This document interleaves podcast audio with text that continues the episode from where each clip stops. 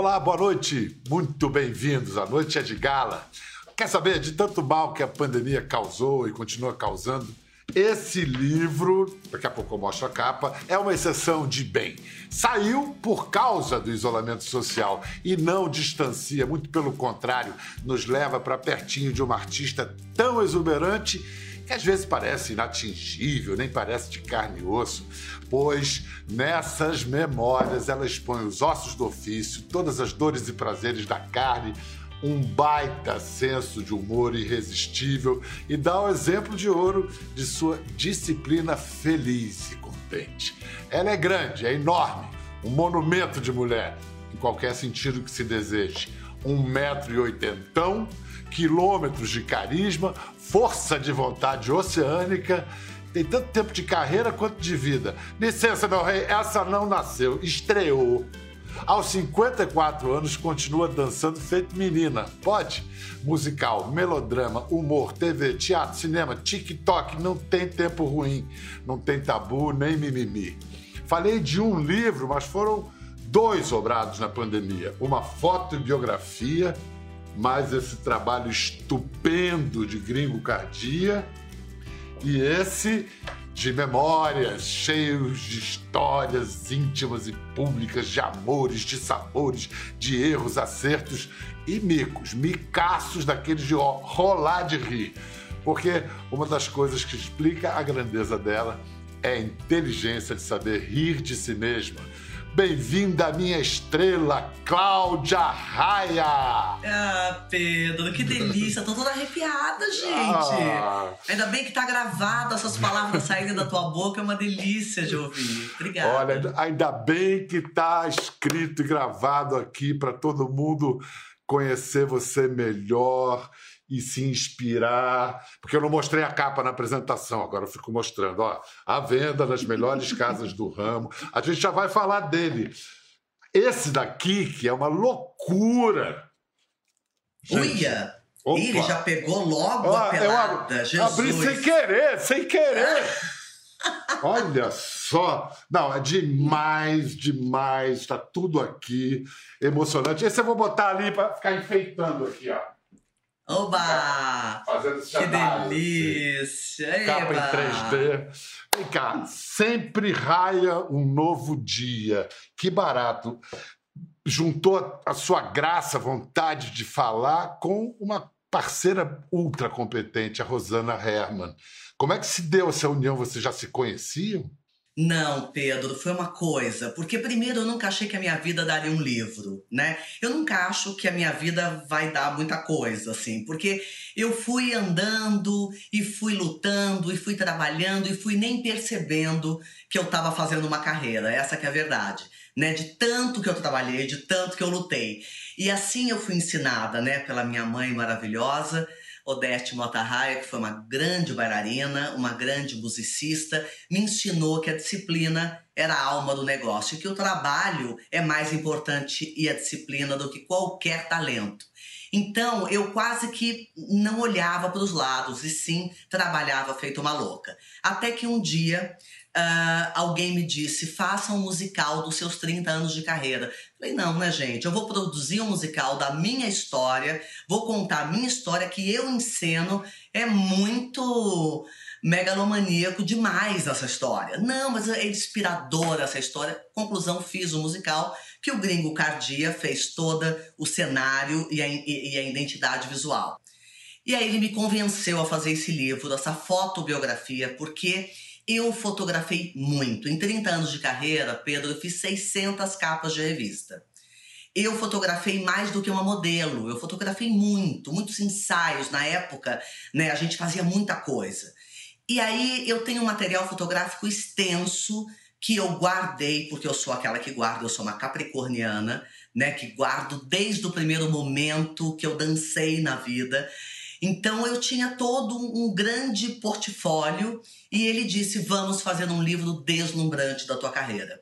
E começou essa história do livro. Ficamos quase três anos para consegui-lo colocar uh, em cartaz, eu chamo, né? Porque tudo na vida é entrar em cartaz. Em seguida veio o Montenegro, que também é o meu querido empresário artístico, e me disse: Vamos fazer uma biografia. Eu falei: Não, Montenegro, não dá ainda. As pessoas fazem biografia com 80 anos. Não. Ele falou: Não, vamos escrever o seu primeiro ato. Aí eu gostei, achei bom o primeiro ato, segundo ato, gran finale. Falei: Vamos embora. Aí escolhi Fernanda Torres para escrever o meu livro, porque é uma pessoa que eu tenho muita intimidade, muito amor, muito respeito e que conhece muito a minha história. Aí, Fernandinha, justamente pelo tempo que a HarperCollins tinha para lançar o livro, a Fernandinha não tinha na agenda dela. Aí mudei de Fernanda, fui para Fernanda Young, que também era outra mulher excepcional, que eu amava profundamente. Quando nós fomos nos encontrar, infelizmente, Deus a levou primeiro. E eu fiquei, falei, Montenegro, não é para eu ter um livro de biografia, eu não vou ter. As duas mulheres que eu queria não podem, não puderam, não. Enfim, não vamos fazer. Ele falou, calma que eu vou achar a mulher. Foi ele que caçou a Rosana Herman.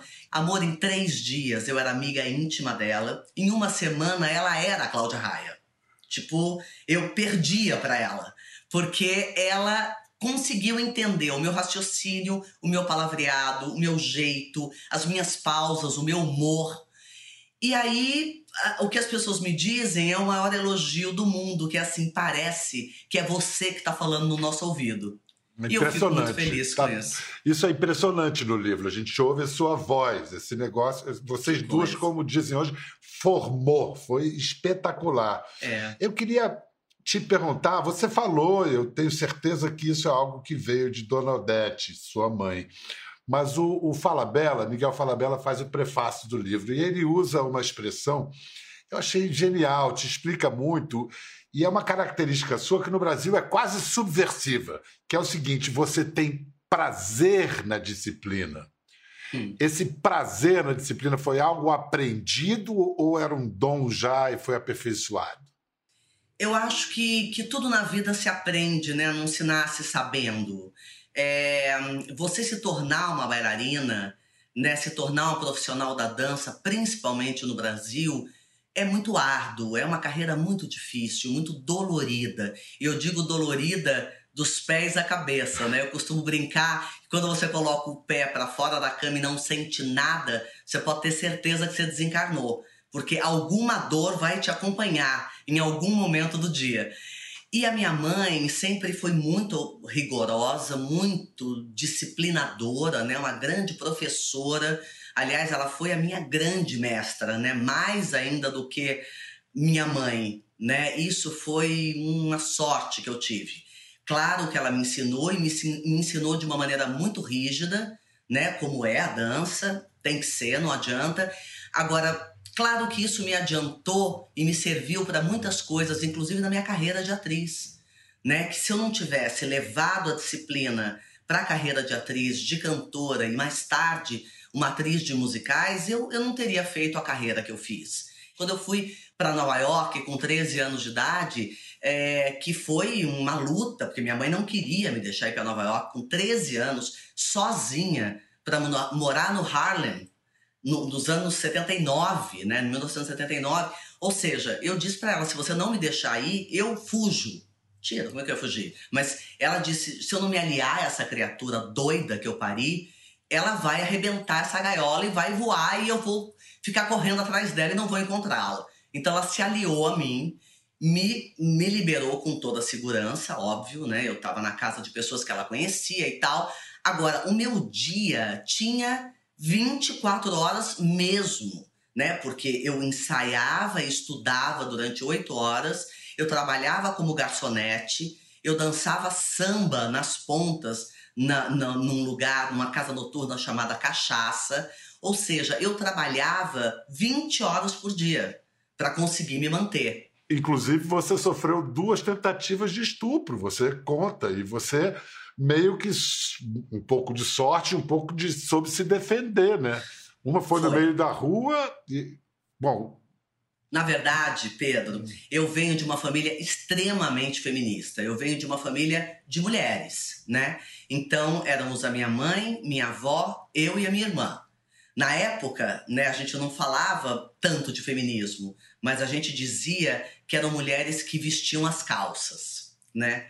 É, e nós éramos essas mulheres. Minha mãe era muito avant-garde. Minha mãe era uma mulher muito moderna, muito para frente e muito feminista, né? Então, ela me ensinou todos os dias da minha vida: não permita que ninguém faça com você aquilo que você não quer.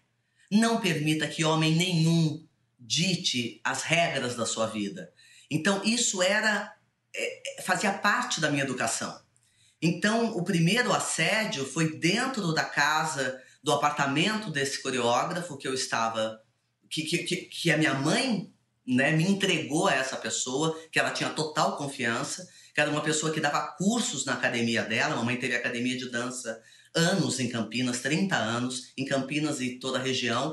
E ele deu vários cursos na academia dela, portanto, ela confiou a filha de 13 anos na presença dele um dia, num domingo, o, o meu único dia de folga da semana.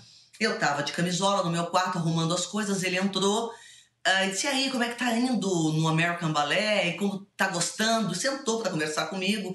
E nós, bailarinos, somos muito físicos, assim, a gente pega muito um no outro, um na perna do outro, é normal. Ele pá, colocou a mão na perna, para mim aquilo era normal. Aquela mão foi andando, foi subindo, foi vindo. Quando foi vindo, eu imediatamente já olhei o que, que eu tinha do meu lado para me defender.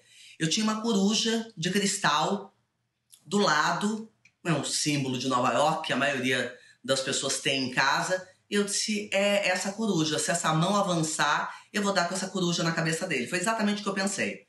E aí foi. Ele veio com a mão e me jogou, me deitou e veio para cima de mim. Com essa mão eu peguei a coruja e pá na cabeça dele. Peguei um, um, um, um trench coat, um casaco, abri uma mala, peguei as roupas que eu vi na frente e saí pelas ruas do Harlem sozinha, com 13 anos de idade. Eu não tinha um amigo, eu não tinha ninguém. E, eh, telefone não existia, tinha que ir até a telefônica para fazer uma chamada a cobrar. Olha, eu, eu me lembro que eu fiquei numa, num, num basement, assim, numa parte baixa de uma loja, com a mala na frente, escondida, chorando e pensando o que, que eu ia fazer. Isso deve ter passado umas três, quatro horas, eu ali sem dinheiro, sem comida. Falei, e agora o que, que eu faço? Quando eu vi, eu vi os pezinhos das pessoas andando para lá e para cá. Quando eu vi um pezinho que foi, um pezinho que voltou, me olhou e disse, Cláudia, eu disse, Lígia tinha sido minha professora de Marta Graham, que é uma técnica de dança moderna, que eu fazia no balé estágio ela estava morando em Nova York, ela me, ela me viu ali naquele buraco, com a cabeça de fora só. Gente, ela disse: que... o que aconteceu? É Deus, né? É Deus. Iluminada, iluminada. Tem condição. E depois fui de novo assediada no meio da rua. Eu estava indo ver o Chorus Line, que foi a primeira vez que eu fui ver esse musical. E, e, e era uma rua sem saída, no teatro. Acabava a rua e dava no teatro. E eu fui assediada por uma outra pessoa também que me jogou no chão e veio em cima de mim. Só que eu gritei, a polícia veio a tempo e conseguiu, enfim. É, era um Gente, inferno. É, isso é só uma amostra da vida dessa mulher, porque isso aí é com 13 anos. Aí depois ela vai para Buenos Aires, trabalha dois anos em Buenos Aires como bailarina e dançarina, dupla jornada. É. E aí, com 16 anos, volta ao Brasil, acabou de falar do Chorus Line, para fazer Chorus Line. Essa vale, vale uma lembrança. Vamos ver esse VT.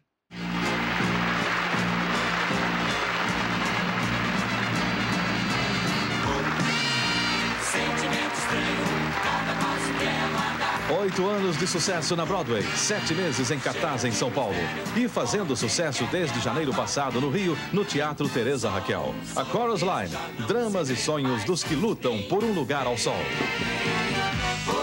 jamais passou, sabe bem com quem.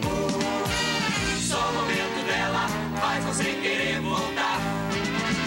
Outra vez poder sonhar com ela. Ai, que legal. Cláudia, você tinha 16 anos e você botou é. na cabeça que ia viver a Sheila, que era uma personagem de 40, e você conseguiu. De onde vinha essa autoconfiança toda e esse poder de convencimento? Como é que você conseguiu? Tenho a menor ideia. Eu, eu acho esse poder de persuasão, eu tenho certeza que veio da minha feiura quando eu era muito jovem. Eu sempre fui uma criança feia e minha irmã muito bonita. Eu tive que desenvolver um poder de persuasão. Eu, eu olhei para um lado, olhei para o outro falei: ok, eu não sou bonita, eu tenho que ser carismática e eu tenho que, que induzir as pessoas através da minha comunicação, da minha fala. Então eu me lembro eu pensando isso e desenvolvendo isso. Então eu acho que veio daí. Autoconfiança não é exatamente a palavra, eu trocaria por cara de pau. Porque uh, quando eu vi pela primeira vez o Chorus Line, eu descobri que eu não queria ser só bailarina. Eu quero isso, cantar, dançar e representar. Eu não sabia direito o que, é que era. Eu queria fazer aquele estilo de espetáculo. Quando eu vi anunciado no Brasil, falei, eu quero fazer a Sheila Bryant. Eu acho que era mais uma cara de pau do que qualquer outra coisa. Fui para fila, me inscrevi, fui inscrição número 001 entre 1.500 candidatas. Eu cheguei na fila no 4 e meia da manhã. É que eu sou uma pessoa, eu, sou obstinada, né? Eu sou obsessiva. Então arrastava minha mãe junto comigo e ganhei o papel na raça. Eu me lembro, você chamava muita atenção naquele, naquele espetáculo. Eu vi esse espetáculo e era, primeiro, pelo tamanho e depois pela expressividade do negócio. Tanto chamou atenção que foi descoberta para televisão. E olha como é que Cláudia, com quem logo Cláudia estreou na televisão. Três, quatro, um, dois. Carol! Você já pensou pegar uma doença dessas de praia, com o preço que estão os remédios? Ainda tá uma loucura! Um milhão de penicilina daqui a pouco vai custar um milhão de cruzeiro. É verdade. Pô, a doença é nacional, mas o preço é multinacional. É assim só tem um jeito. Qual é, hein? Vamos olhar! Vamos, Vamos olhar! Gênio é gênio. É, ah, esse, esse, é o único, ah, esse é o único. No livro você conta que Jô foi seu primeiro amor. Vocês namoraram dois anos, você tinha 17, ele 52, o que escandalizou gente na época. Quem terminou o namoro? Ele.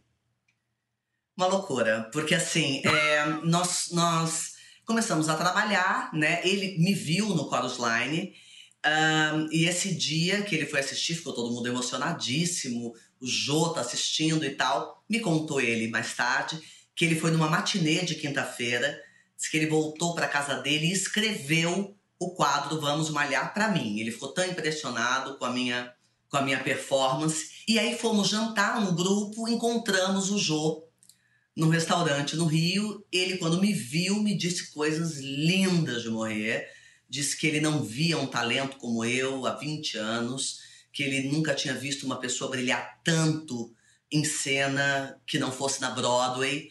E eu fiquei ali ouvindo aquele homem me falar tudo aquilo. Eu falei, nossa. E dali a gente começou a se envolver. E eu um pouco atordoada com aquilo. Era um homem muito mais velho, com uma estética muito diferente do que eu estava acostumada. Eu era bailarina e só me envolvia geralmente com bailarinos e, e, enfim, eu fiquei muito atordoada com aquilo. Achei que não era possível estar apaixonada por ele, mas sim, ele foi um dos grandes amores da minha vida, o maior amor da minha vida, o primeiro grande amor da minha vida. Tivemos uma relação muito linda, contra tudo e contra todos, você imagina, era uma loucura isso, né? Na época, era bem complicado. É, até que um dia ele terminou a relação comigo, abordando que nós tínhamos uma diferença de idade enorme, uh, que uh, ele não ia aguentar esse tranco, né? Mas um pouquinho mais para frente, talvez as nossas vidas pudessem fazer assim, ele não ia dar conta, que ele estava muito envolvido. Eu quase morri mesmo, porque eu estava muito apaixonada por ele. E aí comecei a namorar Alexandre Frota no tropeço. Quer dizer, na dor de corno que eu tava, né, do Jô, entrou Alexandre Frota assim na curva e ficou meio me amparando e eu ainda sofrendo de amor pelo Jô. Né? Então foi uma coisa totalmente estratégica dele e eu sem imaginar que isso pudesse acontecer. E aí, em 1985, o casamento que praticamente se tornou um marco da cultura pop brasileira, Candelária. Vamos dar uma olhadinha nessas cenas extraordinárias.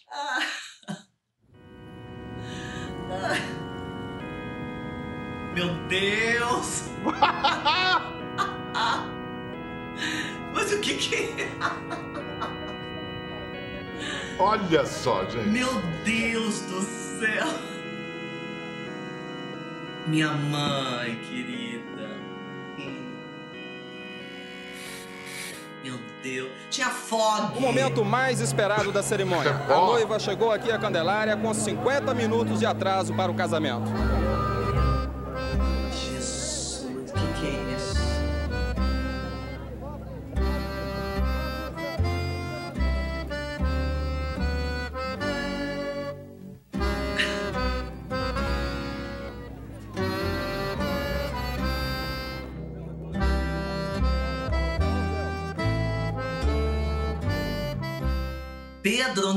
Achou isso? Ah, Esse pessoal desse programa da pesquisa é danado. Uma loucura! Escuta, o capítulo do livro chama-se Tinha Tudo para Dar Errado e Deu. Então vamos lá, para a gente passar meio sobrevoar o assunto, eu faço, eu falo um tópico, você responde brevemente, comenta, tá? A multidão, a multidão na porta, você convidou essa gente toda? Não, gente, Alexandre Frota foi no Chacrinha, anunciou que a gente ia se casar numa segunda-feira, às 7 horas da noite, na Candelária, centro do Rio de Janeiro. Que beleza. O look, o vestido, o véu. Quantos metros tinha aquele véu? Tinha um, era um véu de 16 metros, eu tinha quase que um resplendor, era quase um destaque de escola de samba. E o mais engraçado de tudo é que os fãs foram cortando o meu véu de 16 metros, eu passei a ter um véu Chanel, que ficou cortado aqui. Eu já tentei colocar isso na internet pra ver se alguém me devolve uns pedaços do véu, mas as pessoas seguram isso como se fosse ouro. Esses pedaços do véu são o, o santo sudário da história de Cláudia Raia. Vem Pois cá, é. você, e tipo Cinderela, ficou com um sapato só? Fiquei. Na hora que eu saí do carro, eu tava tão aflita, tava sozinha, não tenho pai, né? Eu perdi meu pai com 4 anos de idade. Tava eu e o motorista. Como eu tinha um resplendor, eu vim deitada no carro, porque eu não conseguia ficar de pé porque eu não cabia. Então eu tive que sair de ré pelo carro. Na hora que eu coloquei o pé pra fora, um fã arrancou o meu sapato. E eu saí escorregando e eu gritava: meu sapato, meu sapato! E, e eu fiquei com um pé sim, um pé não. Não pode dar certo um casamento que você já começa manca. E que a mãe diz o quê na porta da igreja? Que, que disse Não sua mãe casa, você? minha filha, não casa, isso não vai dar certo. Eu disse, como é que você tá me falando isso? Eu já tô manca. Como é que você não me falou isso antes? Com gelo seco e tudo. E ela não assistiu o, o casamento porque ela teve uma hemorragia. É- é- essa aí foi a última aparição dela que vocês viram aí. Porque ela foi pra dentro da sacristia, ali ela sangrava por todos os orifícios e ela foi levada pro hospital. Ela não viu o meu casamento. Quando eu cheguei no altar, eu não tinha pra quem dar o buquê, eu dei pro Chacrinha. o Meu buquê. Maravilhoso. Que é Gente, Maravilhoso. a, a lua de mel. Você levou um monte de chapéus para um, um cruzeiro num navio, é isso? E o que aconteceu? Exatamente. A pessoa que não gosta de sol, que não toma sol, foi pro Havaí. Tá tudo errado, né? E aí é, fomos fazer um cruzeiro. E eu levei meus chapéus, mandei fazer no centro do Rio de Janeiro, tinha um chapeleiro maravilhoso. Fiz os chapéus de linho, de palha. Eu achei que eu tava o quê? Num navio dos anos 40, n- né? Num momento ouro de Hollywood. E aí, ah, meu, meu ex-marido, muito delicado, eh, não conseguia acomodar a minha chapeleira em lugar nenhum, resolveu jogar todos os meus chapéus no mar. A chapeleira e os chapéus.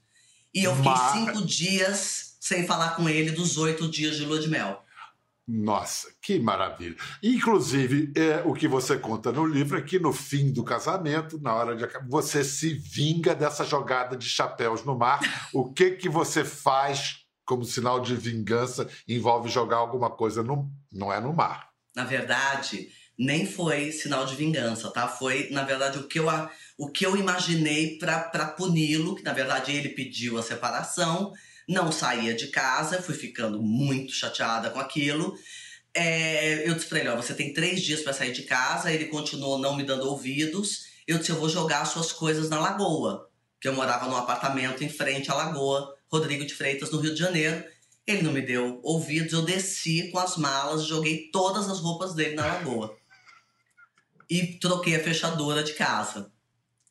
18 cês, anos, né? 19, estão, 20. Vocês estão entendendo porque quando você começa a ler esse livro não dá para parar? É uma história maravilhosa atrás da outra. Agora, assim como ela inventou com 16 anos de fazer uma personagem de 40, ela, quando queria um papel, sai de baixo. É engraçadinha, Nelson Rodrigues. Nossa. O Carlos Manga, que era o diretor artístico da série, falou: essa mulher não tem perfil rodriguiano, não tem nada disso e tal. Ela conseguiu o papel. A diretora Denise Sarraceni explica como. Olha a Denise falando, ah. lembrando disso. Oi, Bial. Oi, Claudinha. Então, contar essa história engraçadinha é praticamente contar a história de um momento muito especial. Eram anos 90, por aí, 95, mais ou menos foi ao ar, né? A gente estava é, montando a história, o Wanda me convidou para dirigir, e eu queria imprimir na televisão uma contemporaneidade é, com o momento que a gente vivia. Eu queria muito uma atriz que imprimisse essa modernidade. Muito bem, quem seria, quem seria, quem seria? Até que um dia eu estava ali estudando nos meus estúdios e vejo uma capa de revista com a Cláudia Raia. Aquilo me atraiu e eu falei, ué, por que não, Cláudia Raia? Fizemos os testes e ali, de repente, foi um momento mágico. Ela encarnou a engraçadinho, ou a engraçadinho encarnou nela, e eu pude é, encontrar o segredo dessa, dessa personagem que era falar com os olhos. E, bom, e agora? Como vamos convencer ao manga? A engraçadinha que ele imaginava não batia com a engraçadinha que eu estava imaginando. Quando terminou, ele estava com lágrimas nos olhos, comovido, principalmente com a emoção que a Cláudia conseguiu imprimir. Ai, você viu um maldito filme! Apesar de todas as diferenças artísticas ou de conceito, ele apostou no, na inquietude ele apostou no novo, ele apostou na possível construção de algo diferente do que ele pensava. E isso eu não vou esquecer jamais. Infelizmente, eu acho que eu não tenho esse vídeo desse teste, mas, mas não precisa. Só você pegar qualquer cena, você terá o mesmo momento do teste, o mesmo brilho, a mesma paixão, a mesma inquietação e o segredo. Precisava se incomodar. Você merece. Você merece mais. Você merece tudo. Que história linda, que história linda e que, que atuação sua. Agora, no livro, você conta uma coisa bastante, quase assustadora, que você, durante o teste, no teste, você teve uma visão. Que visão? Tive. E eu fiz o teste com a Alessandra Negrini, que iria fazer o papel da engraçadinha jovem, sendo que eu tinha 26 anos e estava fazendo o papel de uma mulher de 45, 50 anos. Na verdade, hoje eu tenho a idade da, da personagem. E aí a gente fez o teste juntas. Do nada, eu comecei a cantar Segura na Mão de Deus. Uh, era uma cena que ela fazia minha filha nessa cena, se repetindo, usando uma calcinha preta, eu via ela usando a calcinha, engraçadinha já tinha se tornado batista, então ela se apavorava com aquela possibilidade da filha estar tá repetindo os mesmos padrões que ela, e eu comecei a cantar o Segura na Mão de Deus, o câmera começou a chorar, todo mundo começou a chorar, eu comecei a chorar. Foi um teste assim muito diferente de tudo que a gente fez até hoje. Não sei te explicar o porquê. De repente, passa um homem vestido de branco. E aquilo me chamou a atenção no meio da cena. Eu olhei, mas falei, posso estar delirando. Continuei a cena. Passado mais um tempo, esse homem passa novamente, para e me olha. Quando ele me olhou, era o Nelson Rodrigues. Era a cara do Nelson Rodrigues que a gente está acostumado a ver em foto, em livro, em tudo. Eu quase tive um desmaio, assim, a minha perna bambeou. E aí eu, eu pedi licença para Denise, eu falei, desculpa, tem alguém passando aqui de branco? A Denise falou, não, tem um câmera, o um menino do áudio e mais ninguém. E eu tô aqui no Twitter. Eu falei, mas alguém passou aqui de branco. E ela, na hora, percebeu, assim, a minha emoção e disse, calma, se, se tem alguém de branco aí, tá nos protegendo.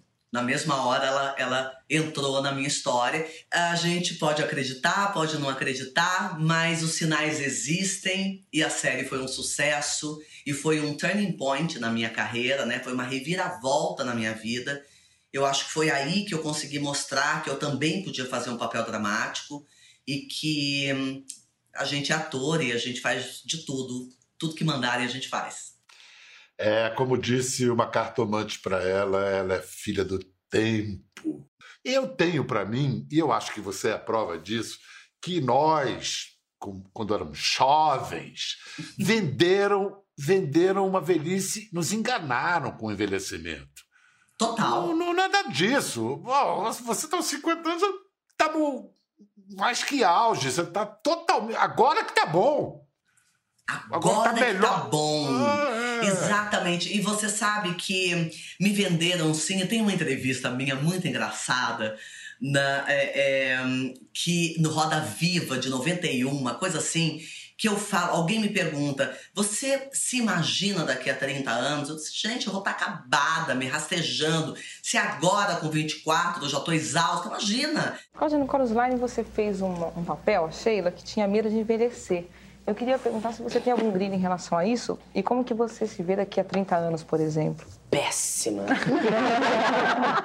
Péssima. Você imagina se hoje aos 24 eu já tenho essa quantidade de problemas, você imagina daqui a 30 anos eu vou estar destruída, Tem algum grilo pra... Mas que problema eu vou ter que casar tem? com um cirurgião plástico. Que problema você tem? Mas tem uma vantagem, as pessoas quando envelhecem diminuem um pouco o tamanho. Ah, é. Eu tô muito melhor do que eu era aos 24, né? Eu tô, eu tô muito mais alegre, muito mais potente, muito mais versátil, né? Eu tenho muito mais ferramentas, eu tenho muito mais repertório. Então, assim, é, esses 50 anos abriram as portas para mim, sabe? Começou uh, o segundo ato da minha vida, é sempre melhor do que o primeiro. E ainda tem o grande finale tem muita coisa pela frente ainda. Então, é, eu realmente resolvi levantar a bandeira mesmo dessas mulheres dos 50 mais, né? Dessas mulheres que, é, ao olhar dos outros, você parou de fertilizar, você parou de existir, né? E, e absolutamente não é verdade, né? É aí que começa o seu momento. O momento em que você já foi mãe, o momento em que você já foi esposa, no momento que você pode recasar, ou com a mesma pessoa, ou com um marido novo, que você pode ter novos filhos, porque hoje mulheres mais maduras também podem engravidar. Né? Então, tudo isso junto, misturado, te dá uma potência. Hoje você tem poder aquisitivo para fazer as suas escolhas. Então, quem é a grande consumidora do mundo hoje? A mulher de 50 mais. Essa mulher tem o poder aquisitivo. Né? O mercado publicitário brasileiro tem um pouco de dificuldade de entender isso e faz as coisas totalmente focadas aos milênios, que também são importantes, porque é o futuro do nosso mundo, mas e essa geração? Porque o país está envelhecendo, o mundo inteiro fala de ageless.